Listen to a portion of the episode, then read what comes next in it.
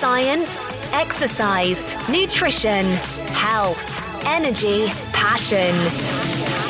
One year, no beer. This is the One Year No Beer podcast, where you will find all the latest tips, tricks, and hacks for a way to live better. Welcome to another truly epic edition of the One Year No Beer podcast. Uh, it's Rory here. I haven't I haven't been on the podcast for a while. Um, I have I've been I've been very very busy. There's been a lot going on in the world. As as today, as I start hitting record on this, it is um, Wednesday the 18th of March, and um, it, it's kind of crazy in the world right now. It's kind of crazy, but we're going to talk all about that in a minute. Uh, today, I'm joined by a very, very special guest, a true legend. Uh, this guy is a bit of a superstar in the One Year No Beer community. If you're a part of One Year No Beer, not a, without a doubt, you will know who I'm talking about. And if you are not a part of One Year No Beer, what's wrong with you in the first place? No, but um, you will know him when you come and join us because this guy's an absolute legend. Um, I love it when we ask people to um, give us a bit of insight into them, and and and this is just cracking. So I'm going to read this out exactly. Andy Liddle is 35 years old, a teacher, Londoner, former booze hound, ditto, uh, now alcohol-free champ. Um, I suppose my story is probably one like many others of a life that I thought I was living well, work, pleasure, socializing, existing was based around drinking. I had, however, bought into a lie. The last 500 plus days have completely changed my perspective, and I didn't expect it at all. From fat, lethargic, and low to marathon, fit, and happy. I didn't think the change would be as remarkable as it was. Ladies and gentlemen, please welcome Andy Little. Thank you very much. That's very, very kind of you to say such lovely things. You, uh, it's, it, you are, uh, you are a star. It's, it is a, such a pleasure, and we've had a few chats along the way, and and and touch base, and um, all that good stuff. And I can't wait to get into talking more about that. But why don't you give us a little bit? I mean, I've put a little bit of color there. Tell us a bit more about your story, Andy. So I suppose I always talk by thinking it was, you know, like many. I think I had. Um, I was introduced to alcohol pretty young, I reckon 14, 15. I was, you know, I was enabled, I suppose, to a certain extent by my, by my peers and my parents and my family. We were completely like soaked in alcohol. Um, the, you know, from the time that I was, you know, 14, 15 again, I was at the, I was allowed to go to the park and have a few beers. And by the time I was 18, I was well versed in drinking, roll on university. And it's, well, it's incredibly, incredibly drunken. And then that continued very much into my professional life. And um, it, uh, there's lots of it that I, I, look back on very fondly. You know, I had some great times, some great holidays. But I think the the longer it got on and more into sort of my youngish 30s, I started to think that perhaps it wasn't always where I wanted it to be. I think the anxiety that came with like the, the hangovers was not so great and it tended to get worse. Um, and maybe the the highs that I kept seeking, I never kind of hit. I, I kept doing the same thing sort of over and over again, and um, maybe the always looking for those ten out of ten nights and regularly getting a two out of ten night, but the hangover that came from a ten out of ten night. And that was when I sort of stumbled across One Year No Beer. It was around that sort of time, and well, for a while I put it off, but I've given you, yeah, a few things there, I suppose. Um, you uh, before you go into the to the one year no beer journey because de- i can't wait to hear about that. Um, you know, you were saying that you were drenched in alcohol, 14, 15. Um, give me a bit more color into that. So, did, did you would you have considered yourself a problem, or were you just like very sociable? Was it did it all feel normal? Yeah, I think it certainly felt normal. I think from the t- I had an older brother, and I think you um, you aspire to be a little bit like him, and he was already in with kind of the cool kids who had a drink. So from the time that I was 14, I wanted to be like him, and by the time that he was 18, obviously I was 16, and he was drinking quite sort of hard, um, and that would have you know filtered down to me on some level. But it was certainly part of normal life. Again, growing up in you know the early early 90s, like noughties, I suppose. Up, it was um, it was de rigueur to have a drink like with your friends and uh, it would have been it would have seemed to have been odd probably if I hadn't have done, despite the fact that I probably wasn't even legally allowed to.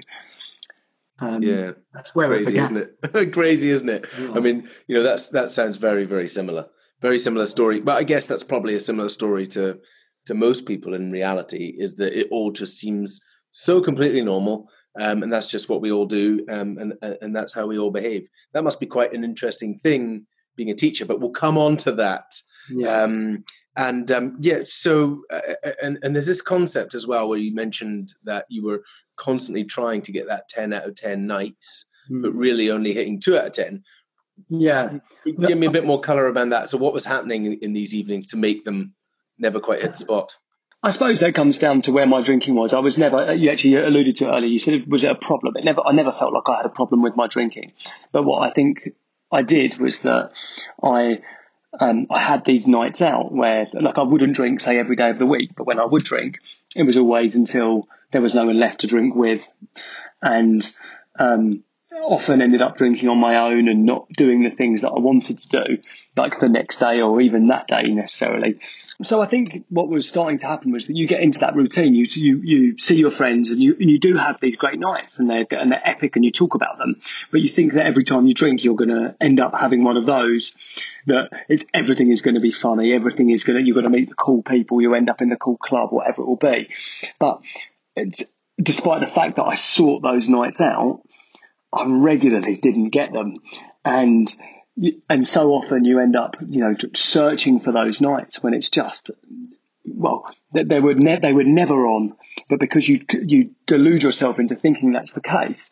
Um, I ended up quite often getting the hangover, as I said, for a 10 out of 10 night that I drunk as hard as it would be on one of those legendary sort of epic nights, but actually had the experience of really just going out and getting far too drunk in a, like a local boozer, you know, um, not ideal for preparation on a, you know, on a school night, I suppose.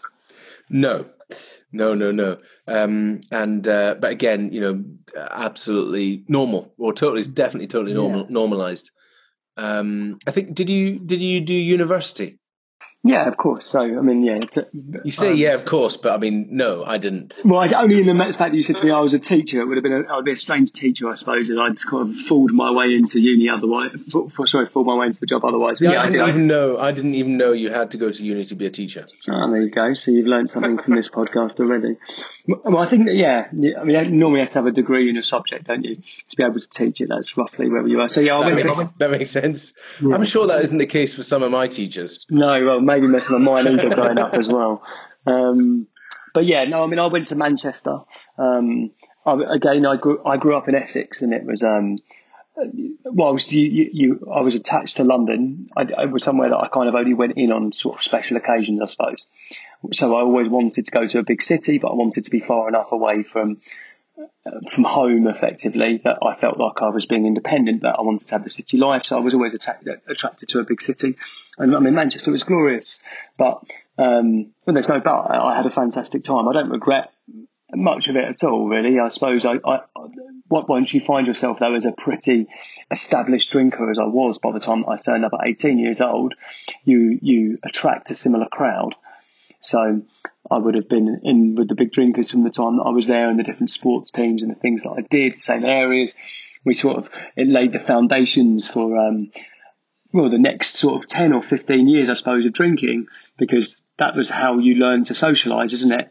Um, this is this is a this is a subject that I love to chat about because hmm. um, I think that's exactly it. I think there are uh, breeding grounds for alcohol um, alcohol disorders, and hmm. um, uni is one of them, uh, or certainly you know going in because you sort of you sort of you get into this network and you're on the back foot new people needing to be part of the tribe it's a new tribe there's a new way of existing and it's like oh well there's a way for you to click in fairly easily, but it's through the alcohol door. Um, and you know, almost everybody is doing it in that area. Sure, you could choose to go down a different path, but not many people go down there. And hmm. all the people who are drinking make it very, very public that those are the weirdos. Yeah. Um, and so you could you could go down the weirdo path, or you could just go and join everybody else in the booze thing. And then when you get to the booze thing, it is, I mean, you know, student unions, I was not at uni, but I spent a lot of time at university halls, okay. and and uh, um, it was um, you know uh, the pound a pint and free shots and happy mm. hours and all that stuff. I mean, on top of that, I mean, like, certainly, I think you're right. You would, uh, and if you gave, I mean, I'd love to tell you now that if you gave my, my time again, I'd do it differently. But you probably wouldn't because you you feel that calling to want to fit in. But I think certainly that I, I mean, again, as a breeding ground for uh, you know a training ground for future alcohol problems, you're absolutely right as well. You know, I used to, I can remember there was Monday nights double vodka Red Bulls for a pound. You know, like uh, looking back, and I would go to the bar and I would order ten at a time because I because because I didn't want to queue, you know. And th- and then it's Tuesday, it's a pound a pint, and this is it, and that was it. I can remember in my first year, I think I only like we, we worked it out at some point between like the group of boys that we were all with. You know, there's only a handful of days that we didn't n- not only just like not go out, but not get drunk. You know, um, wow. and that's pretty, you know, it's pretty heavy going, isn't it? But I suppose you don't, you, do, you but at the time, and certainly in my young, I was 18. Um, at the time, and I didn't think that, that, that drinking to excess was had any effect on my mental health. And I don't think to a certain extent it did until a little bit later. But I didn't I didn't see it as being negative at all. I mean that's part of the delusion of it all, that it makes you feel that you fit in and it makes you feel that you're part of something broader. Um, and yeah, I mean it was something that I, well, I thought I thought I'd make you right. I think I you know love everything you said just there, and it I recognize it so much because I'm casting back to my own experiences. Not and not an I I didn't bat an eyelid, um, and um, you know even in in the destruction and craziness, I was just like, this is just fun. Um, so it was, it, but but interestingly, specifically, it was, I guess, I guess that's still going on. I guess there's still quite a lot of people who are completely oblivious certainly in the twenties, alcohol is the be all and end all. Um, and um, I wonder what we could do differently. Um, certainly at one year no beer, what we could be doing differently uh, to help people see the other part. Because often, often the messages were there. I mean, you know, I smoked for a while, um, mm. And um, you know, it was all well known still that that was the health. There was a health problem with that. I didn't care about that. I did. I mean, care. I definitely didn't care about shortening down my life by five years when I was mm. twenty. I was like, have them. I'd much rather have a pack of fags now. You know. So in fact, I even think I had conversations like that with people like. No, I can remember that's the classic as well, though, isn't it? Of every smoker, every smoker says, you know, I've got, I've got to die something. You know, yeah. it's that, it's that. classic denial. Yeah. Um, um, Yes. Okay. Well, so let's get off that. Uh, um, but yeah, university, crazy time, um, and then I think you did a, you did a brief stint in finance. Yeah, I mean, very brief in fairness. So again, my family was sort of based based in that. My brother works in finance. I was in I was in like a bank for a little while. I got a little bit of an experience of um, what that was like as corporate life, and I I quite liked it. Um, but I I wanted to travel, so it was it actually ended up being um, the means of paying off like a little bit of debts and then getting away really. So, and then I was I was away for eleven months before I went back to train actually, and then trained as a teacher. Um, and again, that was eleven months of pretty hard drinking too. Thinking back on it. Right. So you then went back after that little stint, went back to uni, another eleven months, and then um, start. What made you want to become a teacher? I missed that bit. Um, I don't know. That was when I came. So actually, when I came back after travelling, it was it was just when the like the stock market crashed for like the first time, like 2008, I think it was. So like the world, when I was away for those 11 months, fell apart, and um, I came back and well, when I when I this is a long-winded answer to the question that you you gave me, but I'll give you the truthful one. Was that when I was um, when I was at school, I was always really good at other subjects, but I loved history, and despite the fact that I found it hard, I always found myself kind of coming back to the books and finding that bit of something really interesting about it. And then when we came back and the world had collapsed, I suppose I thought what was my one thing that I really loved and what was my one love, and it was yeah, sticking with history. So I, I became a history teacher, and I didn't think, and I still don't know whether it will be um, the only profession I'll have. I, I, I, I, would like to think maybe that um, there'll be one of many things actually um, that will go as my life goes. But I do think I, history will always have a special place for me. And then I think more as I've got older, I see that teaching is a vehicle to be so much more.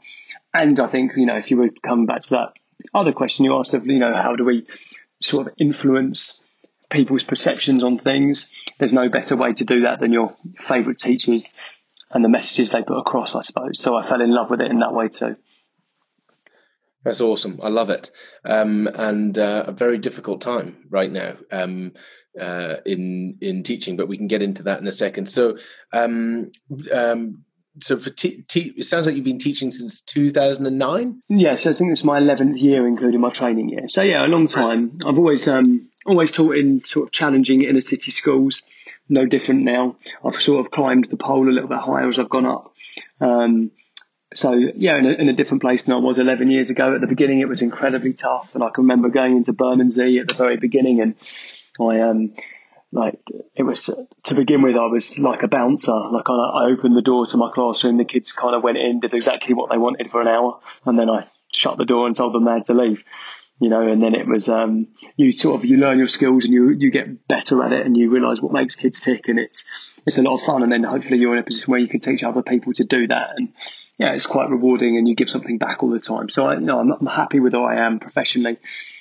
Um, I, I, love it. I absolutely love it. And um, with the with the um, teaching piece, what, do you think there was an element where um, you shifted from this sort of um, alcohol equals fun, which is what we learned in university, mm. um, and then into teaching with that added stress that actually alcohol equals relaxation. Uh, I mean, yeah, and fun though. So I had them both. I mean, that was the trouble with alcohol is that you see it as the panacea for everything, don't you? Um, mm. And I think that you, I had the like it's Friday night. Let's get let's hit it because that's yeah. you know we've done a hard week of work. But I also had the oh, it's now time to wind down on a Wednesday night with my with my wife or my girlfriend as she was in my in my like training years, I suppose. Um, and um, yeah, and I and you deserve a drink in that way. So I think it's it well it, it appeared as the cure all, but actually. You know, now having been without it for such a long period of time, I realise what a massive like limiter it was on my abilities. I suppose um, I almost, I mean, the fact that it you know it occupied so much of my time, I see through complete. I don't know how I used to fit it in, to be honest with you. Um, and I and, and, and I sit there and you think about that, and I think that it's obviously because you prioritised it. I must have done to be able to have fitted it in. Um, and I look back on that. That's that's one of the like of the things that I regret with drinking. That's partly it. Is I think there's so much wasted time. Um, but yeah, and I do think that was it. But the, the, delusion was there, and I think it was bred from being young. And I, th- you know, the more the, the, more you read of the quit lit as well, you see that there is um, that idea that you see your parents sort of wind down with a drink, or you see the party go off with a drink. That that's ingrained in you. That that's the passage, isn't it? So it's learned behaviour, I imagine. Hundred percent mm. social conditioning, peer pressure, marketing, yeah. all of those things plopped together, um, and uh, the delusion, absolutely. Um, so, tell me about the journey to to thinking about taking a break from booze. Was it just uh, suddenly thought, right now I'm going to stop drinking, or was there a long, painful process like the rest of us? Yeah, no, definitely was the latter. Um, so I can I can remember thinking like that there was there's been a few there were a few things, but it started off with a couple of attempts at dry Januaries, I can remember. And I, and just failing pretty miserably the first time that, you know, a bit of the, you know, like I'm not a quitter sort of mentality, as in I'm not going to quit drinking and thinking that I was better for it after like abstaining for a few days was what I did a couple of times. And then I can remember vividly sitting there with my, with my wife and we were in a restaurant and, um, like we hadn't drunk for like a weekend and maybe 10 days. And all we were doing was talking about the wine the people were drinking around us. And ultimately just saying like, we're not enjoying ourselves, are we? So we might as well drink and go back to enjoy ourselves. And sort of, um, we had, you know, I had lots of these times that I was personally, I think leading it, I didn't know, I, I never went, I would have never ever gone on, like, I would have never allowed myself to have gone on a night out and driven. I wouldn't have thought it was worth going out if I wasn't drinking. Um, I would have always made my my Mrs. Drivers or whoever else. I would have always got a taxi. Um, another massive part of my life post not drinking is how much money I've saved on Uber, by the way.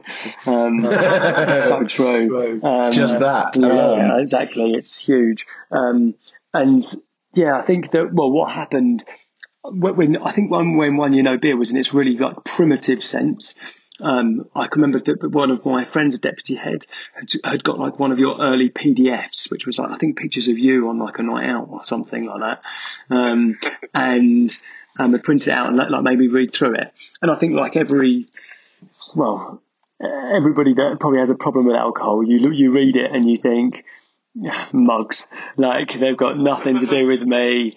How could I ever be, you know, like this? And and and also that you're fine. But he said to me at the time, like you should you should consider it. You know, consider doing 90 days. And I said, no, you know, you never, I never need to do that. Um, and I didn't for a long time. And I looked at the website, and I think I've I, I might have alluded to it in other kind of posts and things that I've spoken about, but it's um, I I, a few times I got there and I was like, I, I refused to pay to not drink. um, and then I, I, got up the kind of the final hurdle bit of um, the page to, you know, to put my money in. And a few times I, I pressed close and got rid of it. And then it was just one time I was meant to go. It was it fell on a, a half term at school, and I'd um, as we built up towards the half term, obviously the uh, the, the, idea that I deserved a drink kept creeping up, and it was like a Wednesday, and I went out and I had a few, and then probably by Thursday I went out and got smashed, and turned up on a Friday, and then probably hit it even harder. Roll on the weekend, and this ended up being some four or five day massive bender, and I was meant to be meeting friends on Monday to go for drinks. And I always used to kind of reserve my holidays. I mean, somewhat ridiculously for how much I drank anyway, but the idea that like when it got to the holidays, I could catch up with friends that I didn't get to drink with during like the week because I was meant to be a responsible teacher. I um I had arranged to meet up with like a couple of friends on this Monday, and um I just literally I couldn't face it, and just something clicked in my head and said, look, you know what, sign up for it.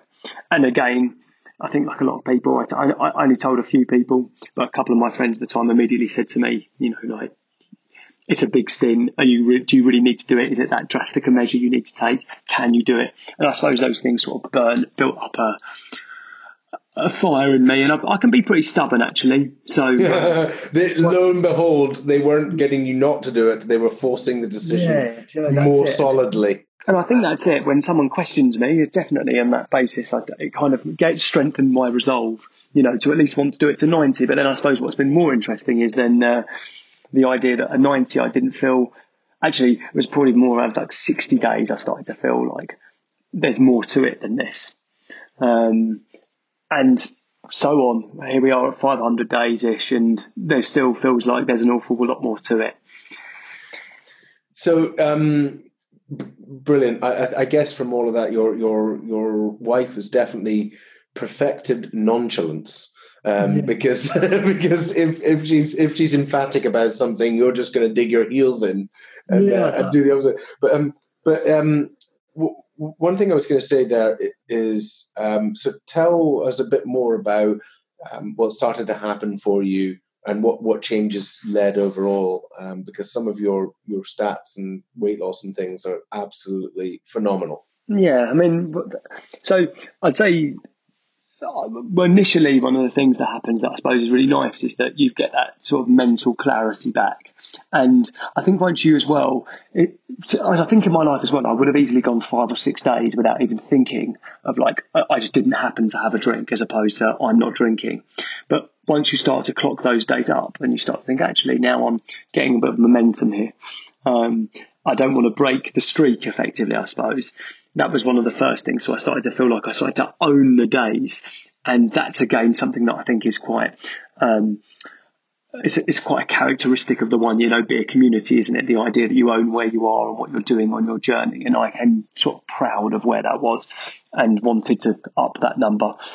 And then um, and I was prepared as well to sort of bare my soul at the beginning as well, which I, very bizarrely you wouldn't. I would never do that to like randoms in the pub or whatever. But for some reason you you do. You I did, and I felt very right for doing so in in the Facebook group as it turned out, and the Slack group. I think at the time, although I used the Slack part less. Um, and you know you receive all this overwhelming support from really lovely people, and um, that so that was great at the beginning, and at the same time, I think from quite an early stage, you guys, I think it's day three if I remember by looking at other members now when they're kind of feeling in their early stages, they're asked to do a challenge. So I think I, I know, I either decided to I decided to do uh, I think I decided that I was going to like either virtually swim the channel, as in like I was going to amount to the amount of miles that it would do. I think it was like 28 or something like that. And I decided I'd try and get into running and do a 10k again. I think is what I did. And so, um, yeah, and, I, and around that time I got on the scales and I was 14 stone 10, um, which is after uni I had also another massive weight gain where I was around 15 stone as well, when that was like three years of just eating kebabs and um, just boozing really hard, I suppose. So uh, that was equally sort of the heaviest I'd ever been. And, um, yeah, I, you know, it wasn't, it wasn't a great sight in the mirror, to be honest with you. And, um, so yeah, and nothing too much, but I, I, sort of, you know, you stop drinking and all of a sudden you're, you're putting into, and I was drinking a fair amount, you know, if you, if you look back on it, three or four nights a week, I don't think I ever went to the pub and drank less than six or seven pints. Um, uh, and then on plenty of those nights, you had all the chases and the drinks and the special occasions of champagnes and shots and whatever else goes in. It amounts to quite a lot. Um, so I think immediately I saw, uh, you know, weight started to drop off me. I gave up in October. And I can remember going in to buy, we went to the races on Boxing Day. So that's two months. And like my wife put up pictures of us on Instagram and like people were like, oh my God, what's happened? Um, how has how has Andy changed? Um, what's ha- you know this is this is mental. And I started getting those comments, and I'd, I'd changed school as well. So kind of some of my other friends were like, "What's going on?" And this was only really this was not drinking, and I suppose I was going to the gym maybe two or three times a week, nothing too heavy, just a, and maybe going for a swim a couple of times as well in that maybe. Um, and uh, yeah, I, I, think by the time that the new year came, I'd probably I'd probably dropped about a stone and a half. Um, and then I started to notice that I can remember I ran a 10k and I, I, was a couple of minutes slower when I ran this 10k around the turn of the year that I had been when I was like like 23, 24 and thought I was kind of fittish. And I sort of said to myself that I would um, I'd I'd go I'd try and go faster. So I trained a little bit harder and then I thought I'd sign up for a half marathon, which I did. Um, and lo and behold, you know, the, I went from 52 minute 10Ks to like a 45 minute 10K. And I, then I started to go up and I was, um, started to go for one of these half marathons. Then I ran the I ran the big half, which I think was in the March, and I ran that in 152, which again was a little bit slower than the I'd only ever run one before. It was a bit slower than I'd run one, so I was like, I've got to go and beat that time. And and then as I built, and then I started to build up. That, that was around the time I got to 90 days. And then people were like, I had to start buying a whole new wardrobe, which is probably one of the nicest ways ever to spend money, by the way. Um, and yeah, really lovely. And going down from being as well, I was wearing, you know, I was wearing mainly I'd be wearing large clothes, large clothes, but I can remember wearing like XLs because they just sort of felt felt a little bit better sometimes, you know, particularly on those hungover Sunday mornings or whatever else it happened to be. And th- those things creeping in, like looking back on it, you're making me think about it now. I can remember I spilled food down myself at one point at school and I had to go and buy a shirt and I treated myself to like a 17 inch shirt. And when I look at it now, it's like the biggest thing. I feel like the guy off the subway advert. You know, it's it's obscene that you ever used to be in those. And then so by the time that March came and I sort of I'd run this half marathon, I started I was getting really quite fit and and I really started to put a lot of it together. And then I started to notice that I got again around I know about 150 days, my fitness kind of hit a different sort of gear. And I started going to like these half marathons and I was then running like sub 140 um, which meant that I was standing with these like skinny guys at the front. You know, I was no longer one of the people at the back. And then I said I was going to try and run a, a sub 40 minute 10k, which is which was I did fairly recently. I mean, two or three months ago, I ran a 39 minute 10k, and then yeah, and then I ran, and then I've just well, I've just I managed to finally get down to a 130 half marathon, um, which is, yeah, it's pretty quick. And, and as I, as I talk to you today, I'm weighing in at 11 stone exactly. So, um, that's a, yeah, pretty heavy weight loss. Um, from where we were. So nearly four stone, three stone, ten. Um, and yeah, we'll see. I mean, I think there's, there's, it, it, as the journey keeps going, I was, I was intending to run the London Marathon in March. I'm sorry, in, in April, but obviously that's been uh, put back. But actually, I'd had a little bit of an Achilles injury, so I'm, it's bittersweet. Um, because it means I can probably train for it and try and hit it a little bit harder um, in the in you know the autumn that comes up. But again, this is interesting because this is how the world has just changed in my life. Is that the only reason that I'm possibly upset about that is because I've got two other marathons that are alongside it. I've got Amsterdam also in October and Valencia that's coming up in December. So it's just a lot all in one time. But being alcohol free, it gives me no fear to think about that. It's just yet another speed bump to be overcome, I suppose. Yeah, uh, phenomenal, Andy, and uh, just love that you found this passion now for running and you know the the marathons. Hats off to you. I'll never do a marathon. Well, I say never. Maybe I'll be persuaded one day, but um, that looks a good one in Edinburgh. Actually, everyone tells me it's quite flat. Apparently is. Enjoy it when you go. Um, send me a postcard. No, um, I've done a few half marathons and, and bits and bobs like that. But um, um, you know, similarly to you, really found solace in running and so easy to just get out there and get the fresh air and it's so totally opposite to that whole drinking thing it's, I mean, it's almost like a sign of of the transformation you're like this is what i do i think without a doubt it's been like absolutely fundamental to my sobriety and my just generally feeling good about myself. I find it really meditational to go and run. I, when the world is put to rights in my head, I think if I'm angry, it just de-stresses me. I think as well on those to- that was one of the, that would be one of the biggest tips I could give to people would be on those Friday nights, to those times when you feel that you deserve it, you know, a drink, go and go and do some exercise, and your perspective completely changes. Um, I'm a different person when I when I've had a when I've exercised. I think as well. Um, and yeah, then now it's become one of those things that, well, alongside all of this, like you know, I, I in my year of sobriety, I had a little girl as well, and I was worried about trying to um, how I was going to fit running into that. But again, you just prioritise it. Again, I get up at five in the morning and I go and run for an hour or whatever else it happens to be, or longer as it has been with the, with his marathon training runs. But it's it's absolutely fundamental. I um I don't know if I'll quite catch you up on a Spartan yet. I've been sort of prioritising the running because I keep thinking that I might fall off an obstacle and then it will stop me doing the marathons. But maybe next year we'll yeah. see. Yeah, that's what held me held me off back for ages, and then you re- realize it's not really. There's you know there there are a few handful of injuries, but nowhere near as much as what people make out.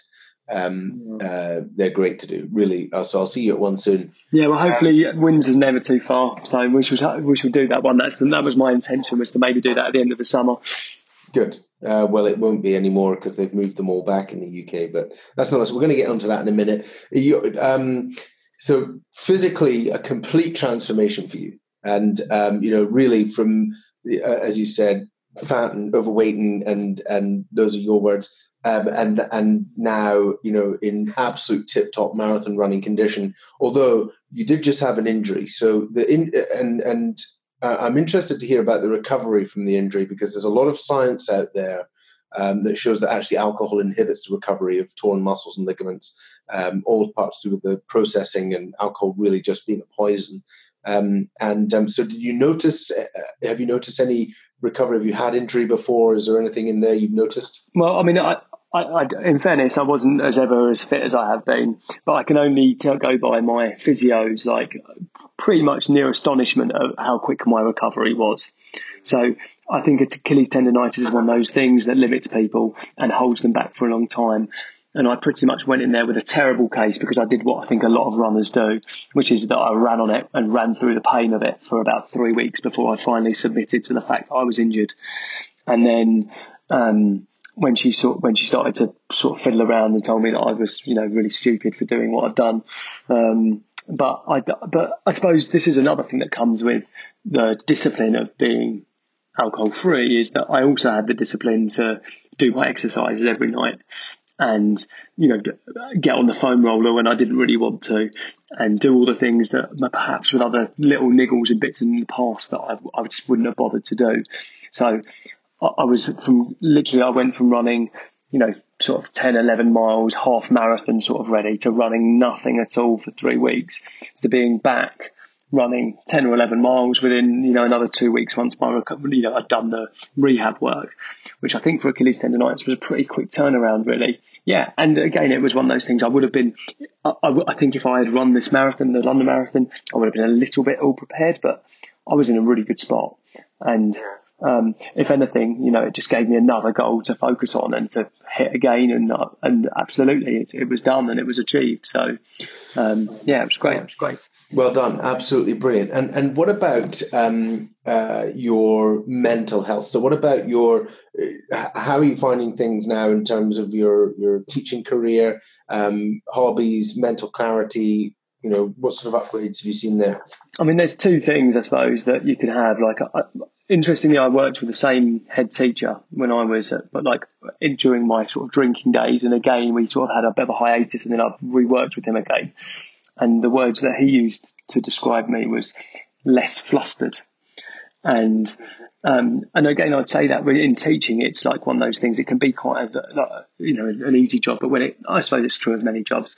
But when it's on, the stress is really on, and I think that'd be one of those things that I would say that's being alcohol free, I'm just not as stressed anymore. I'm not able to sort of judge things by their merits and and weigh up where, where difficult situations and think about where and how I should act with much more purpose um, than I think I did before. I think I was much more emotionally led, where I can use a little bit more of that more rational and logical side. Um, and then I think the other mental health bit is completely linked to um, to, you know, the, the anxiety. And I think that the, the lows that come from heavy binge drinking sessions, that you have like massive highs, which like a couple of days later you feel like desperately poor. Um, just to not have those anymore is to have a level, like a constant level is just so nice. Yeah. And to wake up. It's the, it's the down, it's the down. It's like, you know, in a way, you could almost look at it as the heart monitor, the boop, yeah. heart monitor, but actually you've just got the that that hangover, bang, yeah. really feeling horrendous afterwards. And I can remember that Rory, I used to do things like um, I'd be feeling sort of like edgy, you know, the beer fear or the anxiety or whatever else it would be. And I used to do things like I wouldn't like it would be like a Sunday. And I wouldn't like let my my wife out my sight. I want her to be with me in case like Uh, you know, like something happened. And I mean, obviously nothing happened, but I used to oh, feel, yeah. do you know what I mean? I used to feel like that. And I, I just feel like I've got my independence back, that, you know? Yeah, that almost, that, that, that needing for, yeah. for almost seeing struggle or, or, or whatever. And I mean, that's, it's kind of embarrassing, isn't it? Because you look at that and there's, when you're in the pub with your mates, you're like, you know, Billy Big Bollocks, drink down in the pints. And then, you know, come Sunday morning, you're desperate for a, you know, a cold flannel and a cuddle from your wife, and you wouldn't let her leave. You know, it's, um, but it was the case, and I suppose that, that, that, on the mental side of that, all of that has now gone. Um, yeah. It's um, it, it, it, I can feel, I can feel myself inside, like the passion and just like if only more people could understand it that's, yeah. that's like I'm just like if only I could. What I want to do is be able to a bit like the the Ghost of Christmas Past or whatever that is, and and just quickly drag people to the 90 day self. Just go look here you go. There's look have a look. What do you think now? I think it's um I mean again it's quite interesting because I've got uh, you know a couple you know I think one of those things that that is said and is spoken about in One Year No Beer is how you will start impacting on people around you, and so I've got a couple of my good friends and big drinking friends that have either done stints, like long 90, 100 day stints now on account of the fact of where I have been. And again, my, my, my family that have been big drinkers, my, you know, my mum barely drinks at all now. My wow. my wife drinks very seldom. You know, it's um, it has a massive knock on effect. That is just so fantastic. I mean, oh, goosebumps because you know you are showing up so much in your world, Andy, and you know not. I mean, you know, you're an amazing human for what you do and your choice of career, and you know how much you you've applied yourself to this, and and um, just how much you grab life by the balls. But you know, you see the having the impact on other people. Like uh, maybe this is a sign of that whole "I don't love myself" thing. But mm. when I see something that's impacted other people, that is when I'm really it really lights up my fire. So um, yeah, you know, it's it's really true. And I can remember there's that whole thing on you know some of the the memes and the chats that happen on that community, but that that concept of being the lighthouse um, is well, and I think that you know you're a lighthouse when you don't even intend to be sometimes, and that's one of the lovely things of being alcohol free, I suppose. So true, the lighthouse. Um, and you are being that, my man. And so, um, tell me a bit more about um, some experiences with the community and one year no beer in general, and and um, some of the some of the journey that you've experienced. So, uh, uh, and if you can, perhaps give some guys who are thinking about doing this um, some of your top tips. Okay, that's a that's a that's a, an expansive question. There was a lot there. We can we can chop them up into two if you like, if that's easier. I mean, I think one one the One Year No Beer things. First of all, I mean, I, I did throw myself in. I, at the beginning, I wasn't intending to. Like, I just thought I'd post if I needed people, um, and at the beginning, I didn't like, you know, you like, I suppose it's like going into any new group. You're just some new dude, aren't you? But immediately people are like, oh, welcome. You know, your, your story sounds broadly similar to many others. Um, I, I then think that I got a quite, I got, um, I can remember, I'm trying to think of at the very beginning, it was, I can remember I went to a gig first of all I think I went to a concert like day three or day four, and I had people on your, t- I think it was Jen on your team, that immediately like emailed me and was like, email the venue and find out what drinks they do that are AF. Um, decide a time that you're going to leave. Decide, you know, find out some other information. Go and go and find a place where you can stand and you can really see the band. And if you and, and like treat it as a like an experiment which is uh, you know go into it and at least see what it's like. I'd never been I'd, I'd, never been to a gig sober. Who would who would go to a gig sober? And I did it, and I and I, not only that, I went with like my brother and like another really big drinking friend, and they sort of stood there and pitied me as I as I actually as it turns out they didn't have any alcohol free beer, um, but as I had a pint of coke. But it was it was really good, and I remembered it was one of my favourite bands, and remembered seeing the songs and all those sort of things. So that was like a big, and I knew if I could go out and not do it with them, and I'd be able to go on from there. And then um, I mean, other One Year No Beer things. I think once I got into the fitness ideas, I met a couple of people on the community. I went to a few of the London socials. Um, I then, when there's been uh, recently there was the alcohol-free beer that popped up in London. Sorry, alcohol-free bar that popped up in, in London, which if you if you haven't been to, you you must. Um, it's uh, and that was good and meeting other people. And there's a few then of, of the members of the community that I, I, I regularly interact with in person. And then I've got loads of people that I'm very lucky enough that kind of comment on and I interact with regularly online. And I suppose that's the the beauty of um, One Year No Beer is that you you have I think the last time I looked there's is it 16 17,000 people on just on the Facebook group alone that, that have got your back and I don't think there's any other walk of life I certainly don't have one where I've got 17,000 people rooting for me um, so I think that makes it pretty special and then tips was the second question, wasn't it? yeah. Well, um, before we rush on to the on to the tips one, you know, it is a very special place um, and you know, with an audience, with a with a place that area, of course, there's often problems and issues and stuff, and we have to do a huge amount of work in the background to kind of make sure that it stays being that amazing place that it is. But in general, and and and there's some there's definitely I've got some theories in here. So um, one of the things that really, when you look at alcohol, is numbing. And um, if you're an emotional person, then your and and and your life isn't in the right order. So environment isn't right for you. Meaning and purpose isn't there. You don't feel enough connection. Um, if these things are you know and, and, and your and your, your general health if those things are not pointed in the right direction and you are uh, uh, an emotional person then you are going to seek um, numbing in other things and you know, alcohol is the most prevalent numbing in our society, but equally so is binge drink, binge watching Netflix.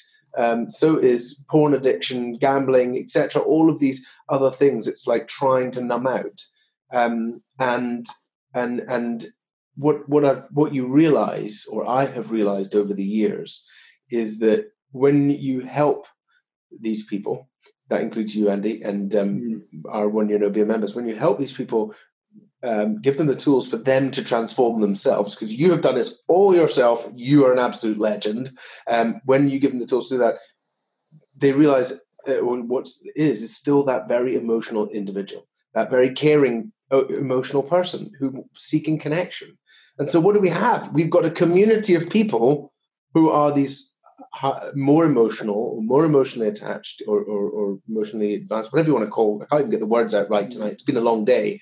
People, yeah. And I think that's what you see. And I think because people walk into that that community like you did, and they see vulnerability, right? You walk in there, and it's like, bosh, people are talking absolute truths and yeah. and really going into their heart and this and that and and then in the supportive comments are you know mostly 95% 99% is the same real vulnerable sharing and because you walk into that you're like wow this is a safe place and wow i can really open up and talk to people here and they will do the same to me and i think that's what really makes it super special sorry i went off on no no I, th- I think it's really true and i think certainly there's things that i mean there's there's things I've shared in that group that I probably haven't shared anywhere else. And um, and that's not to say that I wouldn't. It's just I felt more comfortable than it being discussed in that forum. Um, yeah. And yeah, I think also you, I speak for myself. There's when you start to unpick some of where that where the drinking was and why the why you drank the way that you did, or why I drank the way that I did. Um, it's it's always nice to know that there is other people that did that have done largely similar things to you, like you, had those experiences, and being able to draw on those, I think emboldens you, and I think gives you another step up on that journey, doesn't it? I mean, it's um, to, I, I, I, again from reading some of that literature as well, and the you know the twelve step sort of idea, which I don't buy into, but that one of the one of the final steps of being able to give something back is again very much in part of ingrained in that One Year No Beer community that everybody tried. Everybody knows what it was like to be on day one, and everybody knows what it was like to be on day two, probably, and etc. etc. And everybody uh, has got a range of experience of all sorts of things. And there's the opposite of addiction is connection, which is spoken about at length as well. And um, and I, I completely buy into that. So I, I can I can get the idea as well that you feel very raw when you um, when you're not drinking, and a lot of those emotions are brought up, and to have somewhere that you feel safe and secure to bring those up, and to and to and to feel that you're getting heard, and being uh, and getting some like reciprocity from your fears uh, or worries is is pretty um, epic, I suppose. I think so. I I lie awake at night um, thinking about my responsibility um, of of enabling, and what I mean by that is that there is a special source here, which is that when people have gone through this process and they've made this realization, they want to give back to others. Mm. And at the moment, we use platforms called Facebook and Slack for them to be able to deliver that. But to me, that's not good enough. Um, to me, I can see there is so much more going on here. So, for instance, the reason why I'm able to drink in total control is because um, I feel a way responsible for a lot of people who don't drink. And mm-hmm. that keeps me accountable. But if I have that and people want to drink in total control, how can I give them that? Um, and so yeah. this is why we're this is why we've been raising funds and why we want to invest in our technology. Um, Corona may have put a bit of a pause on things for now, um, but um, why we want to invest in the and why it's key for the technology is that by getting this journey right for people, so that when somebody goes through this process, they can get support from the community, they can give support, and also that they can be empowered um, then th- th- then I think we will have clicked onto something magic which will truly change the world. Um, and I think we're just trying to piece all that together. Sorry, I sidetracked again. This is about you, not not. But, um, no, it's interesting though. I mean, that's that's brilliant, I suppose, for where everybody that's invested in One Year No Beer, which I think we all would be by being members of it, wants to see it go and do exactly. bigger and better things. You know, it's already a, a, a bigger monster than the one that I joined. Um, 500 odd days ago, and a, and a better one, I believe. It's getting there, definitely. It's getting there. We've got quite the team and um, a huge amount of work to to to crunch through. Um, but yeah, no, it's it's exciting. It's really about you know constantly trying to make it better. That's what we are what we're trying to do, um, much better. Um, um, and it's already awesome, which is great. Um, so uh, Andy, then we were going to talk about um, your tips. So, what would be your advice to somebody thinking about? Let's go through a few of them. What would be your advice to somebody who is still very much in the in the delusion, um, how would you? What would you say to them to get them to do this challenge? Um, I think a good piece of advice that I would give most people would be that to try to to attempt to do things so that like once once you've convinced them to sign up, which again I think I would only do by saying you know look, here, here I was 500 days ago to here I am now. But in terms of once once you actually signed up, one one the piece of advice that I sort of had in my head and was given was um, at least give yourself the opportunity to experience it sober before you make a decision that you can't. So, like the gig that I told you about beforehand, I was convinced that you know, to go and see it sober. And actually, when I turned up and saw it sober, it was really good. And I've since been to loads of gigs since, and they've almost all been better for being sober. The same thing with a party, the same thing with Christmas, the same thing with New Year's or whatever else it happens to be. The um, you'll be surprised at how much um, better those things are, and they know it. And a lot of what you put in your head about how they'll be shit is just not true. Um, so give yourself the opportunity to experience them would be at the very beginning would be one of my first tips. Brilliant. Um, and um, what about somebody you know going through going through this journey or further on? What other what other advice would you give people for this incredible journey? Okay, I mean, th- th- I could go here on here for hours, but um, I'll give you I'll give you a few. I mean, I, th- I certainly would tell you to read some of the Quit Lit. I mean, I don't know if I should like pump some books up here that I've read for me and me and the way that I was as a drinker, I found that there were certain books that spoke to me because being a binge drinker and I don't know, I, I wasn't.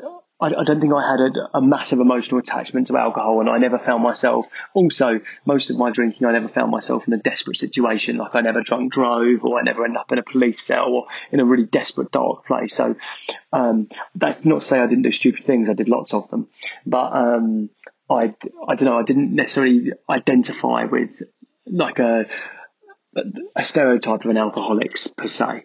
So there were certain books that I think spoke to me in a way that others didn't.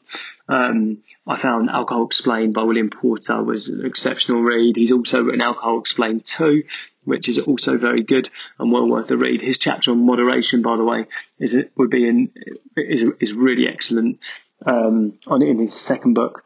What does what does he say about moderation? Yeah, I was thinking about raising that with you. I mean, his because um, his idea is well, he, he's anti-moderation, which would go against some of your ideas, but his um, idea would be that that if you if you're willing to moderate, you're still a, venerating booze to a certain extent, and that you only moderate something that you still have an attachment to, and there's nothing and there's no reason that you should have an attachment to alcohol.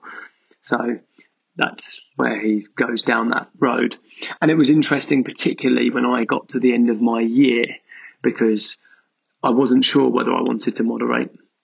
And I'm still not 100%, but that made me at least think I'm not ready to do it yet. Um, and I want to see how how far how far it goes before I'm going to make that decision. But his was kind of interesting. He um, he gave quite a good analogy of the idea of um, you know, going on a walk with. Uh, this was more about the delusion of drinking, but um, you got you know you, you've got a group of people and they're all wearing like crap hiking boots that have been sold to them by some man, and they keep doing the walk and their feet are getting really sore and it's becoming really difficult. And instead of like looking at not, not blaming the things around them. They're just told that it's that these boots are the only thing that will get them round. Actually, I'm not try, I'm doing a disservice to the book here. Um, but the idea is that you know the book. The boots were effectively, know, the alcohol that are, are not great for you, and you you kid yourself into following this thing. I, you should read the book. I obviously can't do it very well, but his was his was excellent. William Porter's I found. Uh, Catherine Gray's Unexpected Joy of Being Sober, really good. Um, Kick the Drink Easily, I thought was excellent. Alcohol Explained was excellent, good. I'm just at the moment reading Professor Nutt's book on what yes. uh, what is it? I think um, drink, the, the, new science of health, I think it's called. Yeah, is it good? It's excellent. There's a, again, I, I suppose I've always gone with the books that are um, a little bit more scientific in their basis because that's what just appealed to me. It really interesting. I, I posted on on the Facebook group. It's of, since the 1970s. Just reading his book since the 1970s, every cause of death pretty much in the world has gone down leading up to 2020, and the only one that's still exponentially on the rise is deaths related to alcohol, and that's unfathomable um, in the world that we live in and the and the way that we live in that shows like how like we are absolutely still in alcohol's grasp as a as a, as a globe, um, and refused to to see it otherwise. Um, yeah. His his book is really good.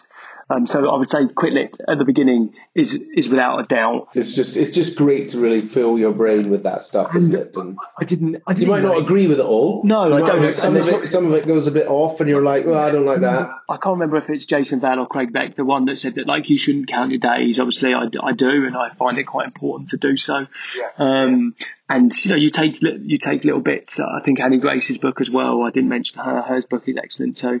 Um, but yeah, you do. You you take little little nuggets of them, and you know you can you can build on them. I think she mentions Allen Carr's Pitcher Plant, which was a really um, another really great piece there in, in her book that's really relatable.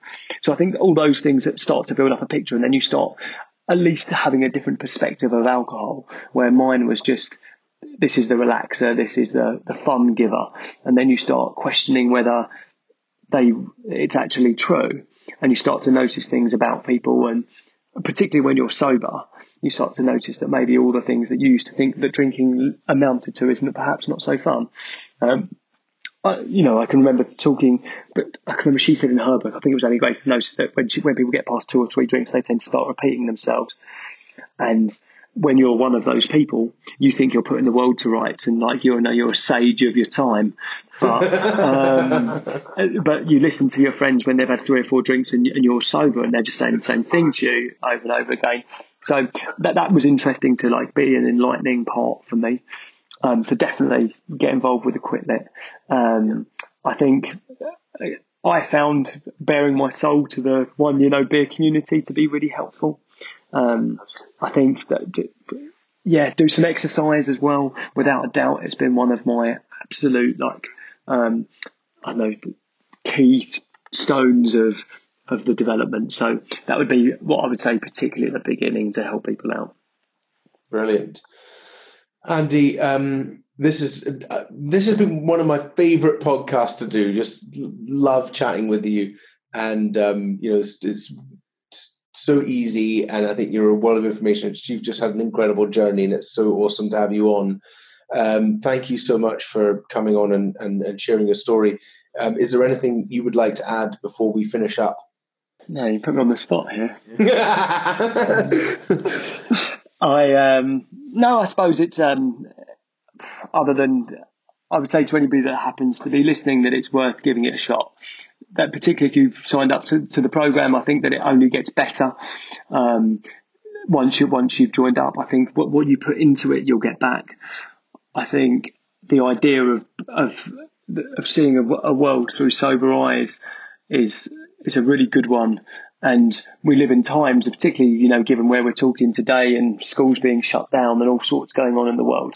Um, it, you'll have a, a sense of inner calm and peace that perhaps um, you didn't realise were, were part of you. And for that, for no other reason than that, it's well worth your investment in making the most of being alcohol free, I suppose. We, we, we didn't even get on to that stuff. We didn't even we didn't even talk about you going to speak on behalf of one year no beer in a pub. I know. so, I mean, you I can't open that up without telling. You got to tell everyone now. So so um, So um, I called you up out the blue and said, "Hey May, um, there's this gig I've been asked to go to, um, and I can't go. Can you do it for me? Yeah, and it's tonight." um, yeah, no, I mean it was again that was that was a strange thing. So I turned up to this place in I don't know somewhere in Clerkenwell, I think it was, and um, yeah, was sort of treated like a mini celebrity to begin with, because um, I think they thought that I was you. Um, yes. And so that was kind of good. And they sort of gave me a little bit of red carpet ish treatment. And they kept feeding me kombucha, which is nice. Um, and then we went to kind of a few little bars and bizarrely enough i met um, uh, uh, oh, another good tip by the way like get invest in the alcohol free beer. There's loads of it and loads of it is great. There's um i'd plug dry drinker as well um, they're terrific and they do loads of different things. I found at the beginning of my alcohol free adventure. Like I just used to buy loads of different alcohol free beers because I found that was one of the things that like Friday night arrived and it was like, oh, I'll try this new IPA. Don't like it, I'll try another one. And you can then drink like six or seven uh, and you're never drunk and you can do whatever else you want to do. And you can go to the gym the next day and feel terrific. So that's another one of my, my tips. Sorry.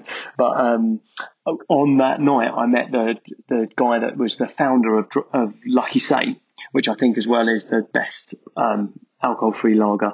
You need to introduce me to him because I think it's brilliant. I mean, um, yeah. I've been we've been we've been drinking all the Lucky Saint at. Um, uh, at the place just opposite the office, but uh, one knows the, the alcohol-free world moves in like obviously it's not massive. So when I've gone and like when I've gone and since been on like I don't know when I went to the the thing that the, the um I can't remember what it's called at the start of January. They do it in Spitalfields. It's run by Club Soda. The like yes, the, yeah, the um, mindful yeah, drinking. Yeah, the mindful drinking festival. So yeah, they had one of those, and they had a similar one that Brewdog ran. But obviously, I kept running into this guy from Lucky Saint. I felt like in the end, I was like stalking him um, on like because I'd met him because of this thing you set me up with.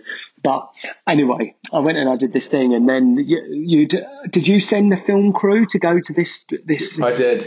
Yeah, so I didn't know that I was about to be filmed. and then I literally just I just threw you into it. I was just like, Andy. yeah, and then they sort of they threw a microphone on me and said, like, and started to speak to these people who I wasn't really sure because you'd sort of told me that they had they were they had signed up to a magazine, but I wasn't sure if I was like trying to get them on board with One Year No Beer, and you just kind of said, just have a chat with them you know, it will be okay. Which, in fairness, it was. The, um, my team are just gonna their sides are gonna be splitting when they when they hear this because you know the one thing I'm horrific at is briefs, right? So I get an idea, it's like oh, let's land on the moon, and I go right, um, Lucinda, can you let's land on the moon? We'll do it on Tuesday. Got that right? And she's like, uh. so, yeah. Sorry, mate. No, it's fine. It was good. It was nice, and um, there you go. I got to meet some faces of the alcohol-free beer world. So, what do you know? And so you just did a bit about your story, and um, did you get a massive standing ovation? I did get actually quite a good thing. I think that is one of those things. That, again, there be those things that I just, if the Andy of like a 500 and whatever days ago it was that I met me today, I would, they wouldn't believe it was the, like I wouldn't have believed that it was me. Yeah, I never would have believed that I would have stood up and like sung the praises of alcohol-free living to a to a, a room of strangers. and things you do for one year, no. Yeah, exactly, mate. You just don't expect it, do you? Um, very lovely. Love it. Awesome. Well, Andy, it's been an absolute pleasure um, to have you on. Thank you so much. Um, we'll get this out shortly. Um, yeah, thank you very much for being a part of One Year No Beer and contributing as much as you do. You are awesome. Thanks so much. A pleasure. Thanks for listening to the One Year No Beer podcast. For a full list of episodes and to join in the challenge yourself, head on over to oneyearnobeer.com. Oneyearnobeer.com.